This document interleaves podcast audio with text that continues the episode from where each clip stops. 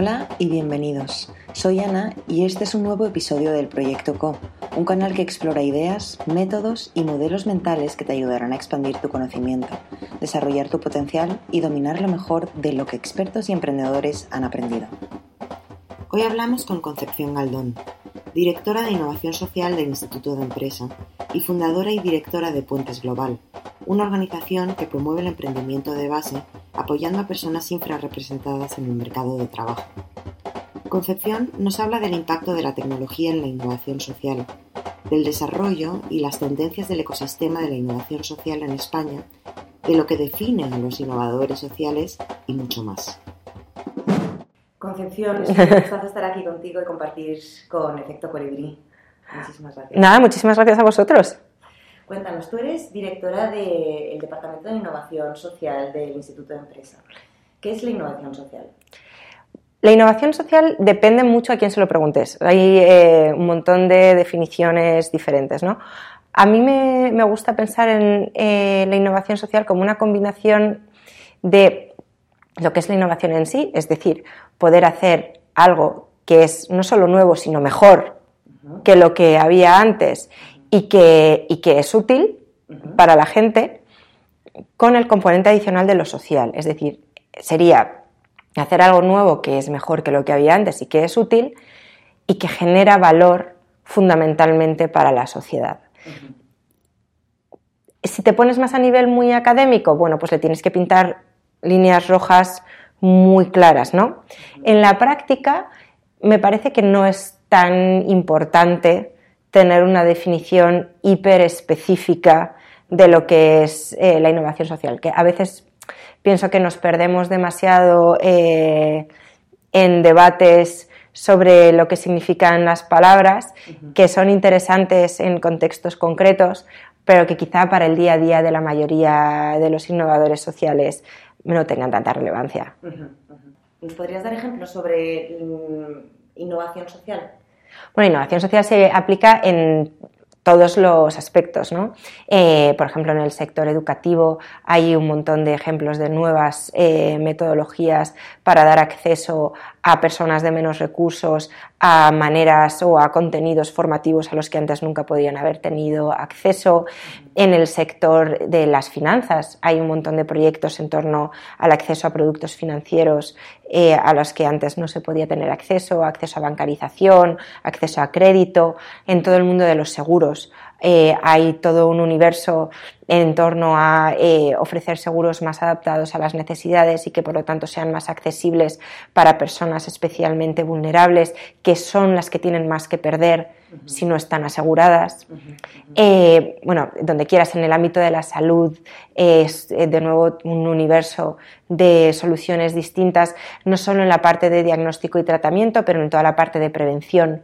Y hay un mundo de, de soluciones nuevas que tratan de apoyarse en eh, lo que sabemos sobre ciencias del comportamiento y sobre ciencias sociales para tratar de generar comportamientos más saludables o ayudar a las personas a eh, relacionarse de manera más saludable entre ellos. En todo el mundo de eh, la lucha contra el bullying, contra el acoso escolar, infancia, hay también un montón de proyectos y proyectos que son lanzados por organismos muy diferentes. Eh, hay muchas empresas sociales, mucho emprendimiento social que tiene capacidad para generar recursos, al menos en parte por vía de mercado, pero hay un montón de asociaciones, fundaciones, ONGs, eh, personas individuales que hacen lo que te digo, ¿no? Tratan de buscar maneras nuevas, mejores, de hacer cosas que son útiles y que generan valor para la sociedad. O sea que realmente se podría decir que la innovación social viene de todos los sectores. Mm, todos son partícipes. Absolutamente. Todos los sectores son partícipes de la innovación social y, para mí esa es una diferencia importante entre el concepto de innovación social y el concepto de emprendimiento social. El emprendimiento social es innovación social y hay muchas cosas que no son emprendimiento y que también son innovación social. El emprendimiento social quizá es la manera de, hacer innovación social eh, que está más en la boca de todo el mundo en los últimos años y es una manera fascinante de hacerlo. Me encanta y nosotros trabajamos con muchísimos emprendedores sociales y hay mucha gente haciendo cosas increíbles en la administración pública. Funcionarios que llevan 30 años como funcionarios y que no pueden parar de, darle vueltas a cómo harían ellos mejor lo que están haciendo, eh, cómo servirían mejor eh, a los ciudadanos dentro del área en la que estén, eh, personas que trabajan en ONGs grandes y pequeñas, que también están dándole vueltas a la manera cómo se financian, cómo trabajan, cómo plantean sus proyectos, en, en todos los ámbitos. Realmente no hay no hay excusa ¿no? en ese sentido, porque la innovación social tiene tantas formas que es casi más difícil no imaginarse cómo uno se involucraría que hacerlo. me llama mucho la atención que digas que los funcionarios están eh, también dándole vueltas a cómo innovar ¿no? para generar impacto social, sobre todo porque es que tenemos esta preconcepción de los funcionarios de que no, no suelen ser los agentes más innovadores de la sociedad. Bueno, pero tenemos tantas preconcepciones. Antes me pedías ejemplos y uno de los ejemplos que te he dado es sobre el mundo del seguro. Y otro ejemplo que te he dado es sobre el mundo de las finanzas. Sí pues yo no sé si la gente piensa en una aseguradora o en un banco como los entornos de máxima innovación en el mundo. Y están pasando cosas muy interesantes en sus industrias y en sus sectores. Y habrá grandes empresas de las de siempre que estarán involucradas en esos grandes cambios que se están produciendo y habrá otras que decidan que no se quieren involucrar. Pero el sector lo permite y hay personas concretas dentro de esas empresas que sí que están haciendo cosas interesantísimas. Nosotros ahora estamos trabajando con Fundación Mafre, en los premios Fundación Mafre, la innovación social y, verdaderamente eh, el ímpetu y la, ilusión con la que trabajan en el entorno de la innovación social desde, desde una gran empresa aseguradora o la fundación corporativa que, respalda a la gran empresa aseguradora es impresionante y no necesariamente todo el mundo pensaría en ellos ¿no? como, como un referente de innovación social y, están dando el todo por el todo, pero no solo eh, en el trabajo, que es que trabajas con ellos y les brillan los ojos, ¿no? O sea, que te das cuenta que, que, les encanta. Y lo mismo en el mundo de la banca, puedo pensar en un montón de personas concretas que, que viven los temas de innovación social, que se creen profundamente que los servicios que ellos dan son importantes para mejorar la vida de las personas y que les brillan los ojos cuando trabajan eh, en estas cosas. Y de la misma manera hay en el mundo de, la administración pública. Claro que sí, la mayoría de la gente que trabaja en administración pública tiene una vocación de servicio a los demás eh, y, sabe que su trabajo es importante para la sociedad y que su trabajo sujeta y sostiene a muchísimas personas que no tienen otra manera como sujetarse. Y se lo creen y hay un montón de personas que son funcionarios no de ahora, sino que ya te digo, que es que tienen 30 años, 35 años eh, de carrera como funcionarios y que, y que les brillan los ojos hablando de, hacer cosas nuevas, hacer cosas mejor desde todos los ámbitos. Yo creo que es más que un tema de sector, es un tema de personas concretas. Personas concretas que se ilusionan, que se lo creen, que, que desean de verdad eh, dejar un legado y hacer las cosas mejor y que están dispuestas a complicarse la vida para hacerlo. Sí, sí, totalmente, totalmente. ¿Cuál es la mentalidad de las personas que hacen innovación social? ¿Dirías que tienen menos miedo al riesgo?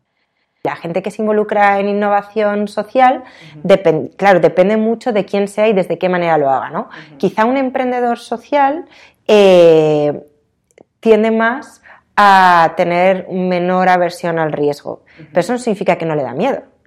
Tiene miedo, eh, pero lo gestiona y, lo, y, lo, atraviesa. Y lo que quiere conseguir es más importante para él y la ilusión que le hace y la energía que consigue de las personas para las que trabaja y con las que trabaja tienen más importancia para él que el susto que le da eh, el riesgo que asume. Y dentro de otro tipo de organizaciones, dentro de ONGs grandes y pequeñas, en la administración pública, en grandes empresas, es parecido, claro que, claro que la, gente le preocupa y le da miedo que internamente no se vaya a entender lo que hacen, que haya roce en las políticas habituales o en las maneras habituales de funcionar de su organización eh, al meter eh, una pieza nueva o algo que es diferente.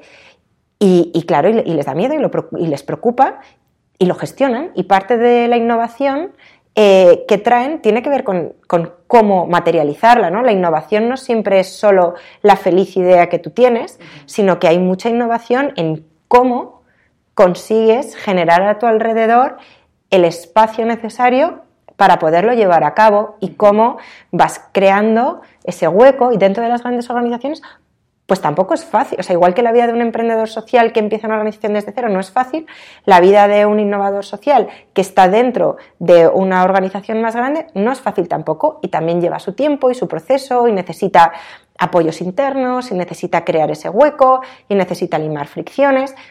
Y claro que le preocupa y claro que tiene miedo. La diferencia no es que tenga más miedo o menos que cualquier otra persona. La diferencia es que aunque tiene miedo, lo hace. Y esa es la principal diferencia para mí, ¿no? Que, que no, tiene un miedo que le paraliza. Tiene un miedo que, gestiona y que, y que decide vivir con él. Sí, que canaliza para la creatividad. Eso es. ¿Y cómo dirías que ha ido evolucionando el espacio de la innovación social en España en los últimos años y cuáles son las tendencias que ves venir en los próximos años? Bueno, es otro mundo. yo, yo volví a España hace 10 años eh, y monté una empresa social, Puentes Global, que todavía funciona. Eh, y cuando hace 10 años yo decía que quería montar una empresa social, la gente se creía que quería montar una red social.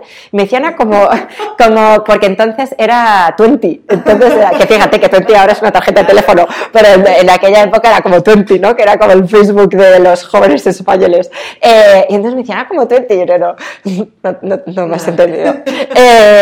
y, y fíjate, yo terminé trabajando en IE cuando monté Puentes Global, eh, porque era el único sitio en aquel momento donde entendían lo que yo estaba queriendo hacer y donde les encantaba que yo estuviera montando una empresa social eh, y donde estaban no solo dispuestos a contratarme a pesar de que fuera emprendedora social, sino encantados de contratarme precisamente eh, porque era emprendedora social. y, entendían lo que, las palabras que salían por mi boca y yo me sentía en ese sentido como un poco en un oasis. Desde hace 10 años a esta parte es que eso se ha dado la vuelta, o sea, es un mundo. Han nacido eh, un montón de... Primero tenemos un ecosistema que antes no existía. O sea, hoy existe ecosistema, existen un montón de actores, existen estructuras de apoyo, eh, existe un lenguaje común y un lenguaje compartido que antes no existía. Empieza a haber proyectos cada vez más grandes, cada vez más sólidos. O sea, realmente en ese sentido, también amparados dentro del marco de, de la Unión Europea, eh, ha habido una transformación. Y queda mucho camino por recorrer todavía. Eh, y en ese sentido yo creo que, hay grandes avances en cuanto a interés de, primero, incorporarnos a estructuras eh, internacionales que no, eh, que no sea solo eh, a nivel de, España, ¿no? y a iniciativas internacionales de impulsar eh, conceptos en torno a la innovación social que son importantes. y hay, pues, hay grupos dentro del mundo de la inversión de impacto que se están moviendo y dentro de distintos ámbitos, pues economía circular, hay un montón de, de distintas iniciativas que se están moviendo para intentar de intentar adherirnos ¿no? a, cosas más grandes que nosotros. Y sin duda yo creo que eso es un camino que es importantísimo hacer. Otra cosa que está pasando es que el sector de la innovación social y del emprendimiento social se está sectorizando. Y esto me parece que es muy importante. Que al principio era un ecosistema como muy genérico, ¿no? que eran como incubadoras de emprendimiento social y ahora realmente cada vez más ves que son instrumentos o entornos centrados en educación, en salud, en acceso a servicios financieros, en eh, accesibilidad para personas con discapacidad. Y esto es relevante porque es un tema tan grande que luego las necesidades específicas son muy distintas. También se está especializando mucho por eh, tipos de proyectos y momentos de desarrollo de los proyectos. No son las mismas necesidades las que tiene alguien que empieza y tiene una idea de que quiere hacer algo que las necesidades que tiene alguien que tiene 10 empleados y lleva dos rondas de inversión. No son las mismas necesidades las que tiene alguien que lo que quiere es levantar inversión privada y vivir y generar beneficios 100% de lo que genera por vía mercado que alguien que tiene un enfoque híbrido o que tiene un enfoque eh, totalmente sin ánimo de lucro. Y en ese sentido sí que yo creo que correctamente estamos avanzando hacia especializarnos más y cada uno de los actores del ecosistema tratar de entender dónde podemos sumar valor. ¿no? Eh, y, todos juntos crear un ecosistema que de verdad es nutritivo porque de verdad acoge y alimenta a los distintos proyectos en los distintos momentos de desarrollo de esos proyectos. Sí veo algunos retos que, que están en, proceso de, resolverse y que tiene que ver mucho también con atraer o, tener una conversación o involucrar en la conversación a actores que no han estado, creo yo, tan involucrados en las conversaciones sobre innovación social como hubiera sido necesario. Eh, y ahí eh, pienso en las grandes corporaciones y el sector privado completamente comercial. Eh, hay también todo el ámbito grande de las grandes ONGs de ayuda y cooperación o todo lo que es el, tercer sector, todo el mundo de la cooperativa en España. yo creo que todo ese mundo tiene muchísima experiencia en el ámbito de hacer innovación social y de mantenerse y de generar recursos y lleva mucha delantera eh, de, muchísimos años y, no hay tantas conversaciones. Las hay, pero sería, a mí me gustaría ver un entorno en ese sentido eh, donde hubiera más involucración por, las, por todas las partes, ¿no? como tener una, una discusión más, más amplia para poder aprender eh, desde el lado del emprendimiento y de la innovación social de las décadas de trayectoria eh, que estas organizaciones tienen. Y luego, pues, toda la parte de administración pública es un reto. Eh, tiene una capacidad brutal de movilizar recursos y de movilizar recursos, no recursos públicos, sino de facilitar que recursos privados se puedan mover hacia innovación social a través de la compra pública, a través de eh, facilitar eh, pues, vehículos de inversión, coinvertir, a través simplemente de cambiar criterios sobre vehículos y sobre proyectos que ya tienen en marcha. Y sí que hay conversaciones y sí que se hacen cosas, pero viendo el tipo de involucración que las administraciones públicas han tenido en otros países de la Unión Europea, como es Portugal, o como es Reino Unido, eh, pues estamos, estamos muy lejos de lo que se podría llegar a hacer. Sí creo que ahora hay una oportunidad, ahora hay un periodo electoral, todos los partidos en periodo electoral abren mucho los oídos eh, y buscan maneras eh, más interesantes de, no sé, de, de afectar al público, ¿no? Lo que yo te decía es que también, también la gente que diseña programas electorales es que ellos lo que quieren es hacer un trabajo que sea significativo, si lo que tienen es una vocación de, servicio público.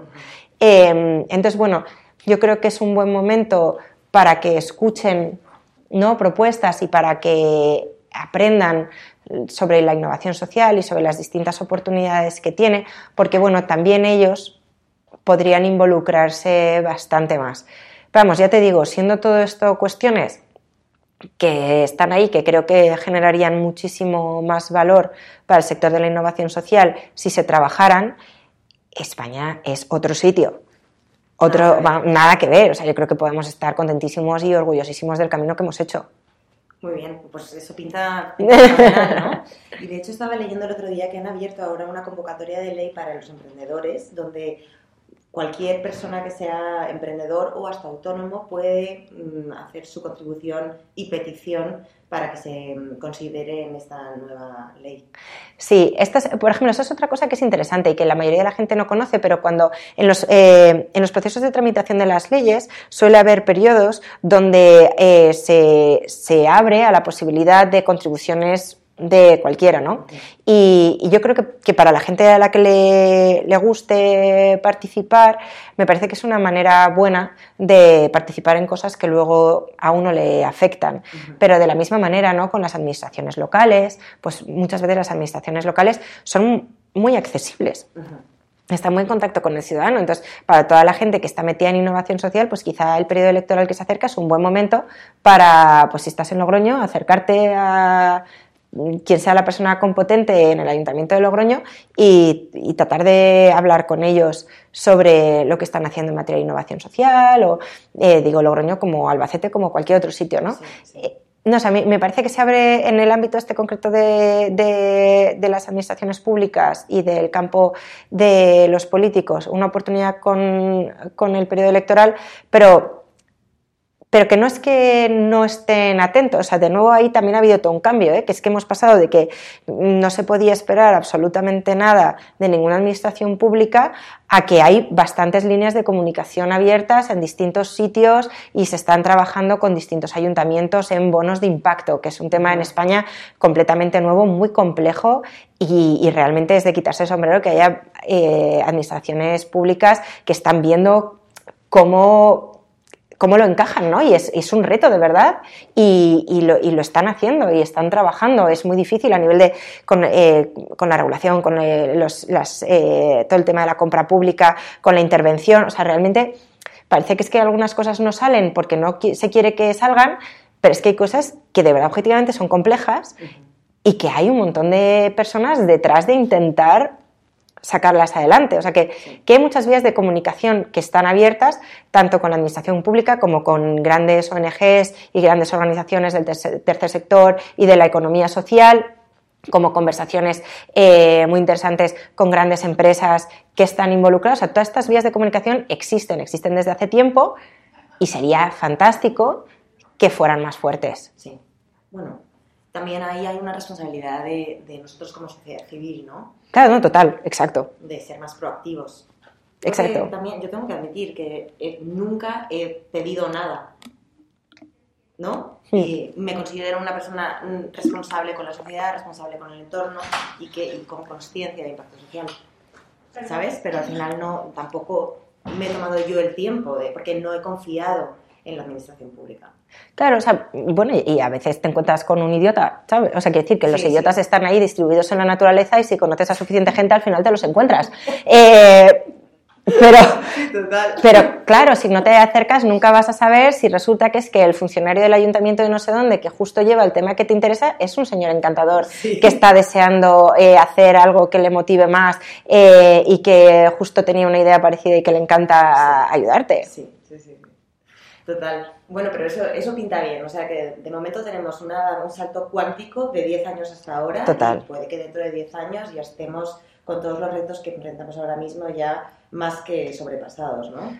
Sí, bueno, retos nuevos habrá. O sea, el tema de la innovación social siempre va a ser complejo porque si no, no es innovación, ¿no? o sea, una vez que haces algo y ya lo consolidas, pues tienes que dar un paso más y ese siguiente paso otra vez pasa a ser, eh, pasa a ser complicado. Entonces, eh, siempre, siempre va a ser complejo.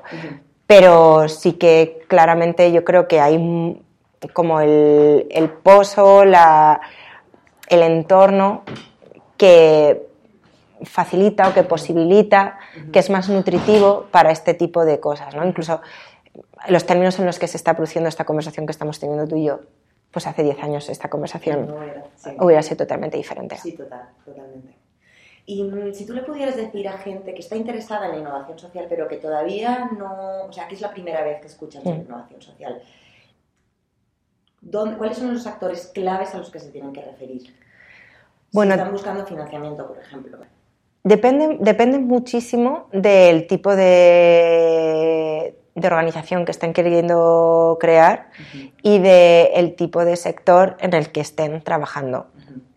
Mi reacción inicial es que el reto principal de un proyecto nuevo que nace nunca es la financiación. Entonces, yo nunca iría a un financiador para empezar, como primera providencia. Yo iría a un financiador cuando la financiación se convierta en el reto principal, que será más adelante. El reto principal es asegurarte de que la idea que tienes en la cabeza es nueva, vale, pero es mejor, es útil y genera verdadero valor social. Es que si no, no da igual. Si no estamos perdiendo el tiempo. Entonces, yo lo primero que haría es un prototipo con los recursos que tenga. Con, amigos, con eh, recursos pocos que tenga yo, tratando de contactarme con gente, tratando de contactar con organizaciones que hagan cosas parecidas incluso simplemente tener conversaciones con organizaciones o con gente que tenga más experiencia que yo en el sector y hacer un primer prototipo. Porque la primera duda es, ¿estaré perdiendo el tiempo? Sí, total. O sea, ¿para qué voy a ir a tratar de levantar cualquier cantidad de dinero, pequeño o grande, que necesite, para luego tirarla a la basura haciendo algo que en realidad nadie quiere? Entonces, el primer paso para mí sería buscar los apoyos necesarios para, para, montar un prototipo. Un prototipo con usuarios, ¿vale? Real, material, que se pueda tocar, que se pueda grabar en vídeo, que se puedan medir resultados. Esos socios o esos apoyos que uno necesita para, eh, para un prototipo no son financieros. La mayoría, o sea, muchas veces es en especie. Oye, que quiero hacer algo con infancia, ¿me puedo acercar al colegio donde yo estudié eh, a ver si el director cree que lo que estoy haciendo puede ser bueno y hablar con el AMPA para ver si a ellos les gusta y con ayuda del colegio y del AMPA eh, y 200 euros que me voy a gastar en cafés para todos y no sé qué, hacemos un piloto, mi amiga que es pedagoga viene, lo ejecuta. Muchas veces es más acceso, el reto es más como el acceso que necesitas y la logística que necesitas. Entonces, para mí sería definitivamente lo primero, hacer un prototipo que funciona, donde puedo medir resultados. Para lo que el dinero no es el principal reto normalmente. Una vez hecho eso, entonces ya tengo que empezar a pensar, ¿no? O sea, esto ha funcionado, es fenomenal. Normalmente habría aprendido que la idea que yo tenía original no es la mejor forma de ejecutarlo, sino que con mi prototipo habría aprendido que hay otra manera que es todavía mejor de ejecutar sobre lo que yo pensaba. Y ahora con este aprendizaje que lo quiero crecer, pues ¿qué hago? Pues entonces depende. Si tú te quieres financiar con eh, recursos de mercado, deberías empezar a pensar en empezar a cobrar lo que haces. Empezar a pensar en cobrar lo que haces antes de buscar inversión. Porque para buscar inversión necesitas demostrarle al inversor que existe alguien en este mundo que esté dispuesto a pagar por lo que haces. Entonces el siguiente paso sería cobrarle a alguien por algo. Y una vez que le estás cobrando a alguien por algo, entonces sí sería un buen momento para buscar inversores, para buscar capital semilla si estás empezando o más VC si estás más avanzado. Y ahí en España, pues la verdad es que em, empieza a haber todo un sector de la inversión de impacto, desde Ship2B a bueno, Fundación Creas, que fueron los primeros que empezaron con la inversión de impacto en, España, y, bueno, un montón más pero no están para eh, que juegues con su dinero. Sí. No están para regalar dinero a gente que no está dispuesta a poner el suyo propio en sus proyectos. Están para apoyar cosas que parecen sólidas, que parece que marchan, donde tú ya has apostado con lo tuyo y entonces ellos invierten para que puedas crecer, pero para que puedas crecer, no para que no asumas ningún riesgo. Si no estás pensando en financiarte eh, por vía de mercado, entonces no tiene sentido que vayas a un inversor. Esto, es lo esto, es, esto es muy importante, entonces no hay que perder el tiempo en ese sentido. entonces ahí hay distintas maneras. Una forma que me parece que es muy buena como primer paso es el crowdfunding, porque con crowdfunding validas también el interés de mucha gente en apoyar lo que estás haciendo. Entonces, una primera manera de ganar dinero sería pues, a través de plataformas como Goteo, o hay una plataforma que me encanta que se llama Teaming, eh, donde te financias eh, de, con donaciones de un euro al mes eh, de cada persona y, funciona fenomenal. Entonces, ahí hay muchas opciones para ganar como conseguir el apoyo ¿no? de, de las primeras soluciones. Y si tú ya eres capaz de montar prototipos cada vez más grandes, que tienen sentido, que han crecido, que has conseguido convencer a un montón de gente de que te apoyen económicamente en cantidades pequeñas porque lo que estás haciendo es sólido. Entonces realmente puede ser muy atractivo para un financiador, una fundación corporativa eh, o incluso para buscar alguna financiación pública pero ya estás en un momento distinto, ya estás teniendo una conversación diferente, ya puedes hablar sobre lo que has hecho, no sobre lo que vas a hacer, sino sobre lo que ya has conseguido. ¿no? Pasar de tengo una idea, la pongo en un papel y voy a ver si alguien me da 100.000 euros eh, para que yo salve el mundo con mi idea, pues suena un poco a jugar con el dinero de los demás y normalmente no es el camino salvo que mm, tengas tú personalmente una trayectoria profesional específicamente en el ámbito de la innovación social, en el campo concreto en el que tú vas a pedir el dinero con contactos que ya tienes, o sea, que ya realmente tú mismo eres un activo súper sólido en el que la gente va a confiar muchísimo y entonces quizás sí. Pero si es el primer proyecto de innovación social en el que uno se involucra, bueno, pues hay toda una curva de aprendizaje donde tienes que ayudar a la gente a confiar en ti. Sí. Vale, perfecto, muy, muy valioso. Mm, eres experta en el tema de tecnología aplicada a la innovación social. Eh, ¿Qué nos podrías decir bueno, a mí el, tema de, el impacto que la tecnología tiene en la innovación social me, fascina, me parece, me parece brutal. Y me parece que es un entorno especialmente interesante para pensar en la tecnología porque precisamente la innovación social es intensivo en empatía, no en tecnología. Eh, y me parece que es un entorno donde hay que pensar muy bien en qué momentos de la cadena de valor tiene sentido meter tecnología y de qué manera usamos esa tecnología para potenciar nuestra habilidad para tener empatía, no para sustituir esa empatía, esa creatividad que es tan importante en toda la parte de innovación social. Em, gracias a la tecnología podemos no solo hacer mejor y más barato cosas que antes no podíamos hacer, sino que es que podemos hacer cosas nuevas, o sea, podemos hacer cosas que eran impensables. Generar servicios que antes era imposible generar o que tenían precios que serían inasumibles incluso para gente con mucho dinero y ponerlas al servicio de todo el mundo. Entonces, ahora mismo, yo, nadie que de verdad eh, quiera ayudar a los demás puede no querer saber sobre la tecnología. Porque si de verdad te importa y te interesa tener un impacto, o sea, deberías no dormir por las noches pensando que existen herramientas ahí fuera que te van a ayudar a llegar a muchísima más gente de manera muchísimo mejor y que no las, y que no las estás mirando. Que quizá luego las uses o quizá luego no las uses. Pero por lo menos mirarlas, ¿no? Y hacer este análisis. Yo veo que hay muchos proyectos en innovación social que ya nacen tecnológicos y que no podrían existir si no hubieran nacido sobre la base de la tecnología porque tendrían estructuras de costes imposibles o porque lo que hacen no se podría hacer directamente.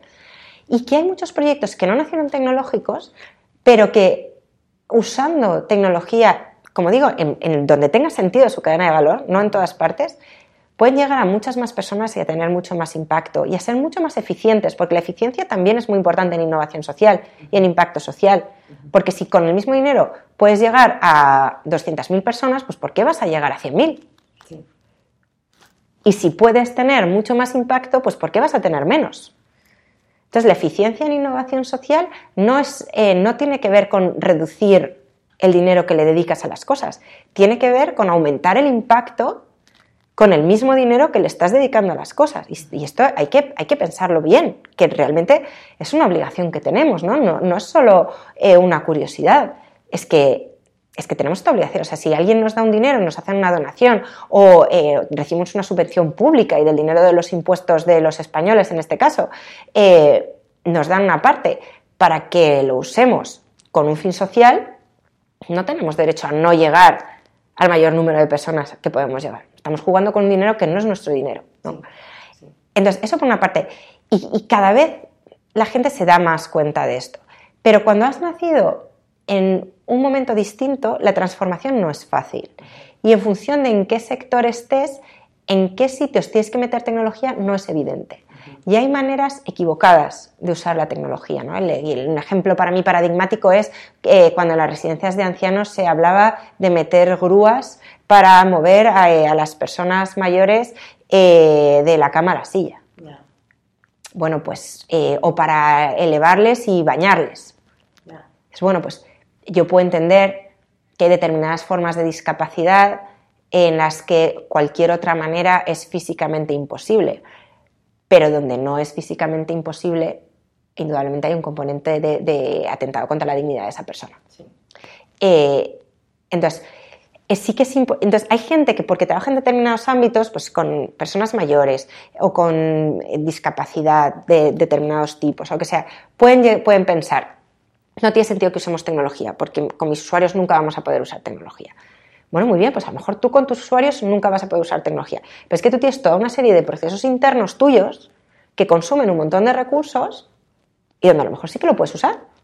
Que es que a lo mejor tú puedes usar herramientas para coordinarte con el resto del equipo, para mejorar cómo gestionas tus eh, finanzas, para dar seguimiento a tus indicadores y KPIs.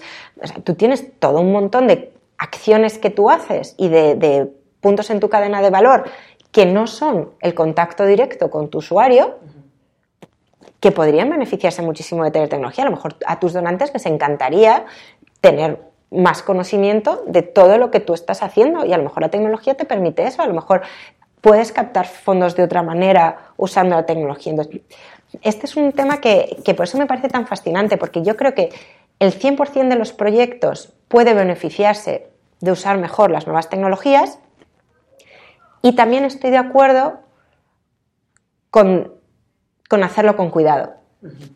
Y con no echarle tecnología encima a todo, sino pensar con cabeza ¿no? en la dignidad de las personas con las que trabajamos, en qué partes de nuestra cadena de valor son intensivos en empatía y no son sustituibles fácilmente o en absoluto por otras herramientas y en todos aquellos puntos de la cadena de valor que no sean intensivos en empatía, que lo haga un ordenador, porque tus empleados, la gente de tu equipo, es que puede dedicar mucho más tiempo precisamente a las partes que tienen empatía y ahí es donde digo es que la tecnología nos permite ser más humanos, porque ¿para qué quiero yo tener a una persona eh, haciendo facturas?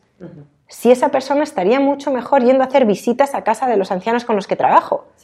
Porque sus competencias humanas están mucho mejor utilizadas haciendo visitas domiciliarias que haciendo facturas. El objetivo de la eficiencia que trae la tecnología en el ámbito de la innovación no es despedir a la persona que hace facturas, es usar ese tiempo de esa persona en lo que solo una persona puede hacer, en vez de en cosas que en realidad un ordenador haría mejor y que, que él probablemente ni siquiera disfruta tanto. ¿Y ves que sí ha habido un cambio y que las eh, empresas se están metiéndose más en...? Sí, sí, porque tampoco hay muchas eh, opciones. Quiero decir, todas las organizaciones eh, que trabajan en innovación social, desde ONGs, fundaciones, empresas sociales, todas están mirando cómo usar la tecnología a, más nivel o a menos nivel. Pero cuando todo el escenario se te está moviendo, eh, no puedes girar la cabeza. La, diferencia es que las hay que lo hacen de manera más estratégica, mejor pensada y que le sacan más puntas al lápiz, y las hay que se abren una cuenta de Twitter, mm, te hacen tres cosas más y se quedan en una capa muy superficial que probablemente les genera un esfuerzo grande respecto del resultado que en realidad están consiguiendo, ¿no? Sí. Y eso es lo que, eso es donde me da pena, cuando, cuando ves organizaciones que lo están intentando y que, oye, pues que se están dejando un esfuerzo y horas de gente que no les sobran. Y por no pensarlo de manera un poco más estratégica y un poco más ambiciosa, al final no, no van a notar una diferencia grande respecto de cómo hacían las cosas antes. Sí. Claro, porque lo barato sale caro al final, ¿no? Es como, es como, es como si yo ahora contrato a gente que me desarrolle todos los contenidos para las redes sociales y en vez de contratar Sprout, que es una herramienta que me permite coordinar todas las redes sociales y programarlas al mes o a los dos meses o a los tres meses, eh, tengo a todas las personas constantemente teniendo que estar pendientes de las redes sociales cada momento que hagan un post. Es, es un buenísimo ejemplo. Es, un ejemplo buenísimo. Entonces, ¿qué pasa? Pues que sí, estás usando redes sociales, pero esa gente está dedicando horas a cosas que en realidad una herramienta tecnológica podría hacer mejor, en vez de dedicar esas horas a pensar cómo mejor diseño los mensajes, cómo mejor llego a las personas, eh, puedo ir y grabar un vídeo con un usuario para que se sienta además más empoderada, para que vea que participa, eh, para que hable en público por primera vez los talentos humanos de las personas que tú tienes contratadas para llevarte a las redes sociales estarían muchísimo más lucidos en tareas diferentes y sin embargo herramientas automáticas de gestión de los contenidos podrían hacer toda la parte que les consume horas y donde en realidad no estás haciendo brillar el talento que ellos tienen. Sí, sí. Pues fenomenal, muchísimas gracias por tu tiempo. Yo creo que ha sido muy valioso por desarrollar como has dicho, los espacios empáticos. los espacios empáticos, ¿no? Y el potencial de los, del talento que tenemos en nuestras organizaciones. Sí, sí, no, definitivamente me parece que, no sé, la innovación social es, eh, es una herramienta potentísima. Es, es difícil objetivamente, pero, pero vale la pena y vale la pena intentarlo, vale la pena involucrarse y si a uno le da miedo, pues claro, a todos nos da miedo, pero es una aventura que, que suma un montón. Muchas gracias. gracias. Esto es el proyecto CO de Efecto Colibrí.